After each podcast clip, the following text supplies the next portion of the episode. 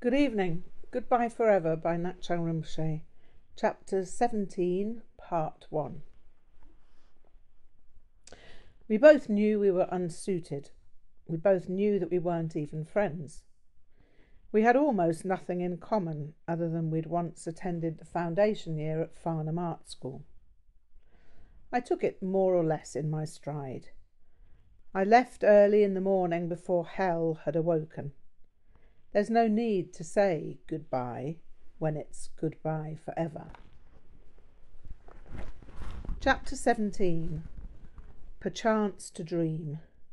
Late September 1971. I passed through Carlisle on the way back to Farnham. I'd met a young lady on the road. She, like me, had been hitching. The hour had been getting late, and she'd offered me a place to lay my head. Her name was Emily. There was no romantic inclination in either of us, and we were so unalike that conversation was not easy.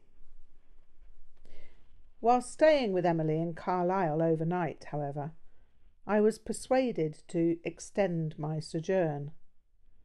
Emily told me about a venue where I could play a set. I stayed and played and met her two friends, Rose and Valerie, who'd come up from Exeter Art School to spend a short weekend with her. They were all fine art students and had attended the same foundation course. Emily's friends were strikingly different. I got on with them so well that they persuaded me to make a detour through Exeter on my way home. That was quite some detour, but as I'd planned to spend the best part of a week in Edinburgh, I was not exactly in any tearing hurry. Fine. I'd travel back to Exeter with them. The set I played went well. Rose and Valerie were evidently blues enthusiasts, and so they wanted me to play a set on the Exeter Art School Folk and Blues Night. Certainly, if I could borrow a guitar, and if I could borrow some tools to make a nut raiser. They laughed about what they imagined a nut raiser to be and asked me, Do you plan to play sans culottes then? To which I replied, You hum it and I'll play it.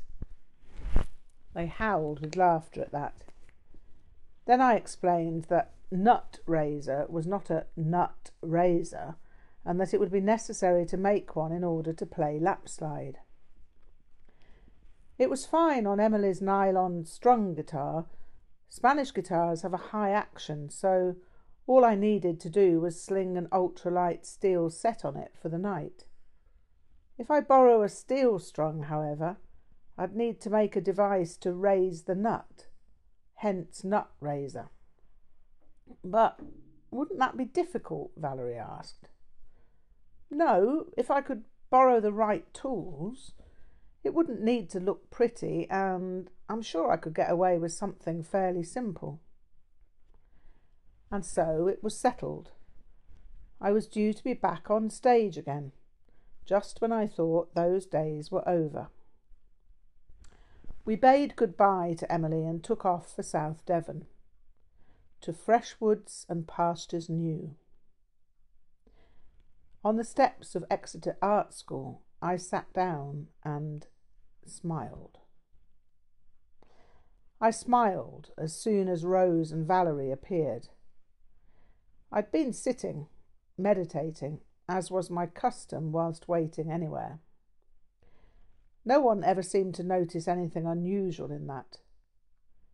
I never made it obvious by placing my hands in the meditation mudra. Some people adopted mudras to let other people know that they were doing something special. I found that decidedly creepy. Perfect in the appropriate setting, but pretentious when sitting on a park bench. You weren't contemplating your navel, were you, Vic? Rose smiled as she loomed, seemingly out of nowhere.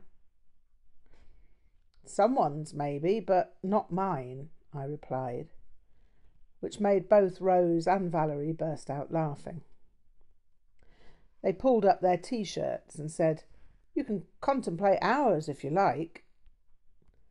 A pleasure and a privilege, I replied, but my contemplation can be somewhat lengthy, so maybe we'd better get some lunch. It was indeed lunchtime. They'd come to join me, enjoying the cool October sunshine, and we were shooting the breeze about anything and everything. They were a conversational whirlwind. It's strange, I began, being on the outside. We often sit out here at lunchtime, Rose grinned. That made me laugh. Rose and Valerie looked at me with slight confusion. That's not quite what I meant. I meant outside vis a vis my not being an art student at the moment. It hadn't really hit me till now. I don't mean strange as in unpleasant, just strange. Glad that it's that kind of strange, Valerie chuckled. When you sounded like you were laughing for no reason at all, we wondered if you'd been at the dope. No, but funny you should think that because people do sometimes think I'm stoned when I'm just enjoying colours and sounds. So, how far out do you get when you do get stoned? Valerie inquired, laughing in delight at what seemed to her a far out statement. I don't get stoned. In fact, I've never touched the stuff, or anything else for that matter. I like a nice glass of red wine when I can afford it, but I've never experimented with drugs. Never? The two ladies yelped in tandem. That's got to be the weirdest thing for an art student to say, Rose continued. Well, certainly, but then I am a weird art student. You were never curious? Rose asked with some incredulity. I mean, everybody seems to try it, at least. Yes, well, I was curious back in 1966 when the Beatles' Revolver album came out, but not curious enough. For me, the curiosity was all based on the backwards guitar of I'm Only Sleeping and Tomorrow Never Knows. Once I listened to that enough times, I discovered that those kinds of sounds were here, there, and everywhere as it were. You see, I'm naturally psychedelic. I see sounds and hear colours without having to rearrange my brain chemistry. And from what I've seen of people on dope and acid, I wouldn't want to be there.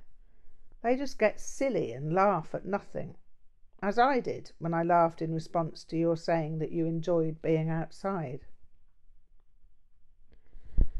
Right, well, that's novel, Valerie mused.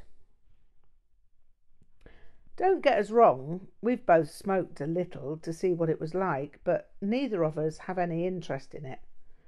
As you said, it makes people stupid, it makes them slow. What we notice about the dope heads in fine art is that they don't really do a lot of work. Right, Rose cut in. We're here to work. I mean, we've only got three years, and if we can't get on a master's degree somewhere, the fun's over. That's exactly how I see it, I agreed with a vehemence that even caused me slight surprise. Carpe diem. No choice about it. Carpe diem. If you're not passionate, you're dead. Carpe diem. You have to live it. If you can't live it, if you can't suck it down like oxygen, you end up as a factory fodder or growing mould in your eyebrows in some office somewhere. Rose and Valerie were in tears of laughter at the end of my tirade. Are you sure you're not on something? Rose cackled. That made me cackle. I'm on everything. I'm mainlining life. I'm shooting up blues, inhaling art, and snorting Vajrayana. and in a more sedate tone I said, But as I said before, it's not that I was never curious. You'd have to be dead not to be curious. It's a promise I made to myself when my father backed down on throwing me out of the house unless I cut my hair. Then, of course, I had to tell them the whole story about how my father thought guitars and long hair led to heroin and a life of crime, and homosexuality and perversions he couldn't even bring himself to mention. That's quite a story. Not the whole thing with your father, but making a promise like that to yourself that you'd never break, commented Valerie. It's really like something out of Robert Louis Stevenson or something. The honour thing. I mean, not that there's anything wrong with that. I mean, uh, I'm sorry how that came out. I didn't mean it to sound like that or whatever. Valerie was obviously embarrassed, and so I did my best to put her at ease. No need to be sorry. I am vaguely old fashioned in some ways, and strangely enough, it's not the first time that someone's mentioned me being a little like something out of Robert Louis Stevenson. But what about Vajrayana Buddhism? asked Rose. I didn't take you for a religious type. Nor did I, I smiled. I'm probably not the typical religious type, just as I'm not a typical art student or typical hippie. Good for you, laughed Valerie. Who'd want to be typical? But if you're not typical as a Buddhist, well, what does that mean to you? Well, to me, it means that I'm not some sort of convert. I don't want to convert anyone. It means I'm not particularly pious, devout, spiritual, holy, mystical, unworldly, or otherworldly. I've met spiritual types and what I notice mainly is that they tend to find me too unspiritual. I like to laugh. I burst into song. I like to laugh, and when the sun is out, I've got something I can laugh about. I feel good in a special way in Exeter, and it's a sunny day. Good day, sunshine. Good day, sunshine. Good day, sunshine. Or something like that. That made Rose and Valerie almost cry laughing until Rose finally said, All right, we believe you. We believe you. You're not spiritual, and thank the fancy Christmas duck for that. I was glad that Rose and Valerie asked me no more, because they obviously had no interest in Vajrayana, or any other religion for that matter. I never liked answering questions about Vajrayana unless people were genuinely interested. Throwaway information in casual conversation just never suited me where Vajrayana was concerned.